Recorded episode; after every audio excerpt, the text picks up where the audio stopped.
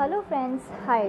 आप हैं gossip bird के साथ और मैं हूं आपकी एंकर एफएम मोना। कैसे हैं फ्रेंड्स आप सब? आई होप आप सब अच्छे ही होंगे। आज का जो मेरा टॉपिक है वो है बहुत ही पॉपुलर है, जिसे हम सब जानते भी हैं और शायद कुछ फैक्ट्स ऐसे हैं जो हम नहीं भी जानते हैं। ज़्यादा वक्त ज़ाया ना करके मैं आपको बताती हूँ कि मैं आज हमारी कंट्री, हमारा देश इंडिया के बारे में बात करूँगी और उसके थोड़े बहुत फैक्ट्स आपके यहाँ पे शेयर करूँगी जो आपको शायद हो सकता है कि पता हो भी और नहीं भी हो।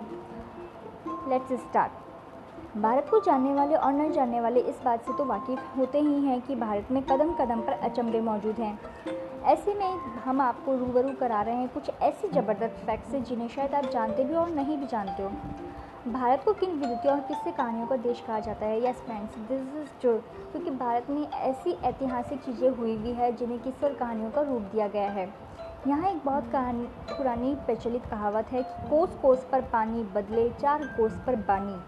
भारत में इतनी सांस्कृतिक और प्राकृतिक विविधता है कि सारी विविधताओं के बारे में लिखना एकदम इम्पॉसिबल है। फिर भी मैंने यहाँ थोड़ी कोशिश की है कि आप तक थोड़ी बहुत किश्तों में ही इन फैक्ट्स को पहुँचाया जाए।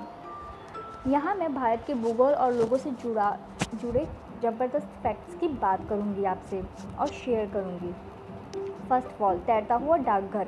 वैसे तो भारत के डाकघर का सबसे बड़ा नेटवर्क है जहाँ 1,55,015 डाकघर है। एक अकेला डाकघर लगभग 7,175 लोगों की मदद हेतु तत्पर रहता है। देश के ऐसे डाकघर में श्रीनगर के डल झील का डाकखाना भी शामिल है। ये तैरता हुआ डाकघर है और इसकी शुरुआत साल 2011 में हुई थी। सेकेंड, कुंभ मेले की भीड़ अंतरिक्ष में भी दिखती थी। साल 2000 में संगम के तट पर आयोजित कुंभ मेले में पूरी दुनिया की ऐसी भीड़ थी और इतनी भीड़ हुई थी कि इस भीड़ को अंतरिक्ष से क्लियरली देखा जा सकता था। है ना ये हैरान करने वाली बात? थर्ड, दुनिया में सबसे अधिक बारिश वाली जगह भारत है। It's true. भारत के मेघालय प्रांत के खासी पहाड़ियों पर स्थित मौसिनराम नामक जगह में इतनी बारिश होती है कि एक आम आदमी इनकी कल्पना नहीं कर सकता। इससे पहले ये रिकॉर्ड मेघालय की चेरापूंजी के नाम का था। यस फ्रेंड्स, और आई थिंक आपको एक बार मेघालय का पूरा टूर करना चाहिए। It's really awesome. बांद्रा-वर्ली समुद्री जोड़ में पृथ्वी के व्यास के बराबर स्टील लगा हुआ है। यस फ्रेंड्स, ये हमारा फोर्थ फैक्ट है। इस पुल को बनाने में 2,57,00,000 मानवीय घंटे लगे और इसका कुल भार 50,000 अफ्रीकी हाथियों के बराबर है। यह मानव कला का बेजोड़ नमूना है जो देखने में भी काफ़ी इंटरेस्टिंग और अट्रैक्टिव लगता है। फिफ्थ, दुनिया का सबसे ऊंचा क्रिकेट ग्राउंड। चायल, हिमाचल प्रदेश एक ऐसा स्थान है जहां एक मिलिट्री स्कूल भी है। इसे साल 1893 में बनाया गया था और 2,444 मीटर के एल्टीट्यूड पर यह पूरी दुनिया का सबसे ऊंचा क्रिकेट ग्राउंड है।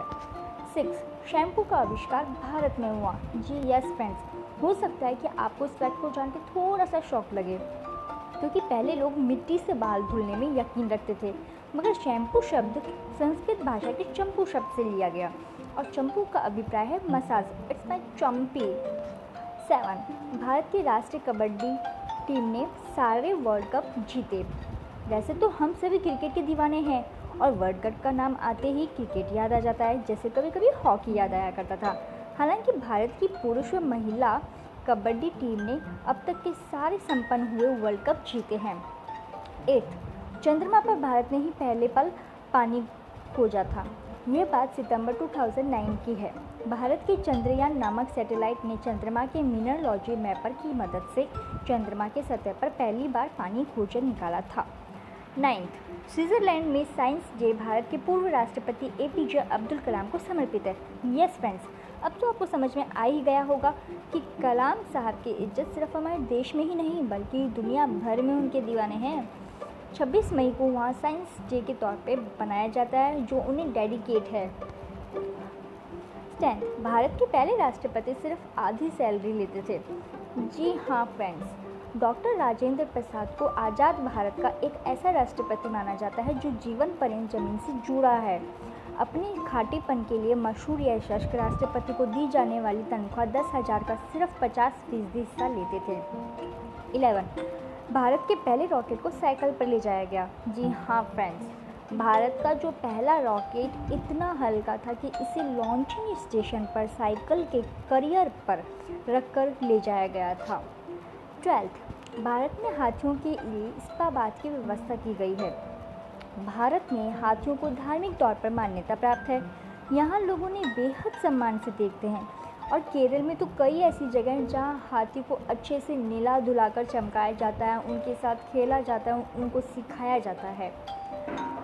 और 13 और हमारा लास्ट फैक्ट, दुनिया में दूसरे सबसे अधिक अंग्रेजी बोलने वाले भारत में है। जी हाँ फ्रेंड्स, अब इसे अंग्रेज़ों का प्रभाव कहें या फिर अंग्रेजी बोलने पर मिलने वाले बेहतर रोजगार, मगर भारत अंग्रेजी बोलने वालों के मामले में अमेरिका के बाद दूसरे स्थान पर आता है।